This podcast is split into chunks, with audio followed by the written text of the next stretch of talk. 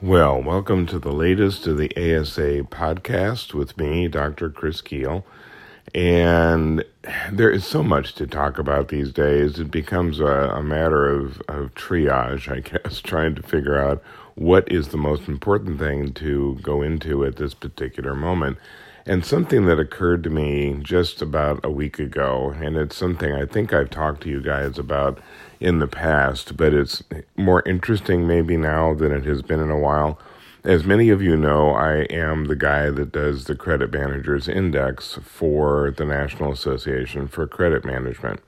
And I think I've talked about this before, but the CMI is modeled after the Purchasing Managers Index, which you've all seen and it has the same kind of advantages and disadvantages. We're talking to credit managers about their world, and because it's a survey, it comes out every month and it's very current. And because it is a profession that really pays attention to its profession, the data is good. Like with the Purchasing Managers Index, you always know that purchasing managers have a tendency just to report. I mean, it's I'm buying more of something, I'm buying less of something. They don't try to manipulate or fudge the data. Credit managers are the same.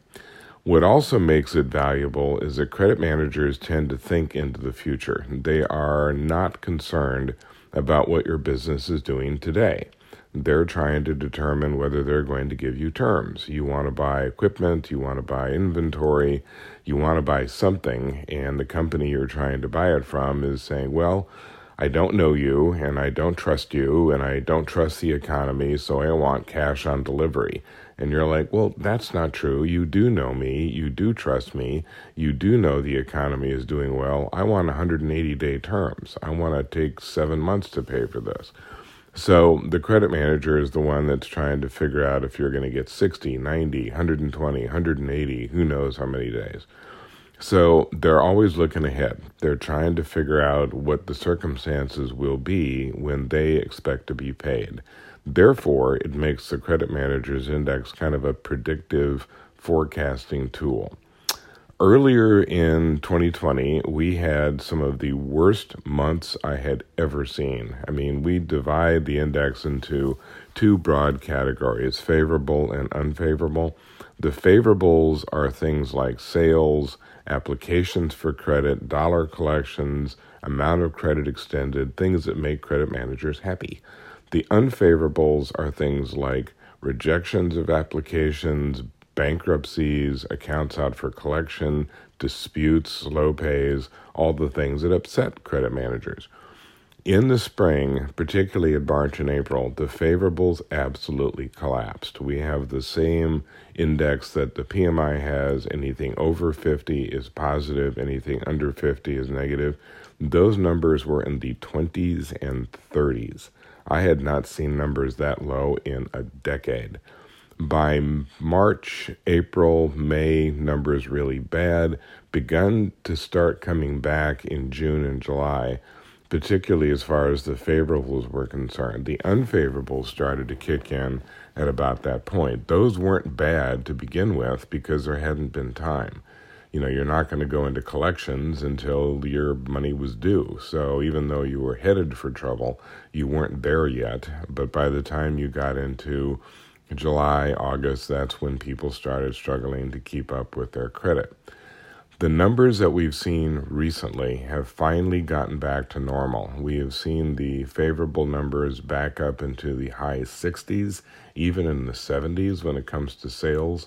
We've seen the unfavorables get at least above 50, not by much. They're 51, 53, you know, numbers that are right on the edge of falling into the contraction territory, but at least they're all out of contraction for now.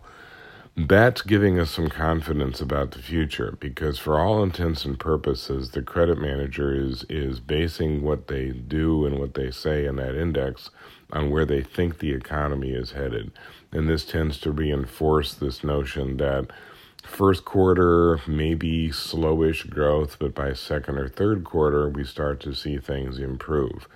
The other differentiation within the index is that we look at both the service sector and the manufacturing sector. Manufacturing has been more consistently strong.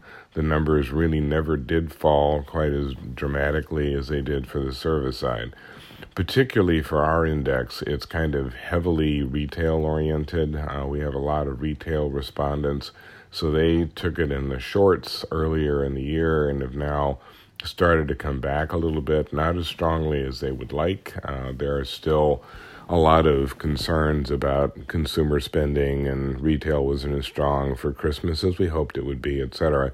But at least it's stabilizing. And then when you look at manufacturing, that's showing more growth. And we're definitely seeing much better numbers in most of the sectors, not necessarily aerospace yet. Um, that's expected maybe to kick in by mid year but strong in automotive, strong when it comes to farm equipment, star, strong when it comes to some of the machinery exports that we're sending to the rest of the world. So, long and short of it is that the credit managers index, which has been predictive for the last 15 years, I've been working on it for over 10, is now being predictively optimistic, and that's something that we can we can count on to a degree. Anyone who's interested in seeing this thing and all of its glory with the historical charts and the graphs and you know i just know how excited you all get about charts and graphs almost as much as an economist feel free to request it from me i'm more than happy to send it to you uh, it is not difficult to interpret at all. You know, it just gives you a little bit of, of background on kind of where the trends have been, and you can see where we've done these remarkable turnarounds from 21 to 73. I mean, that is a big gap.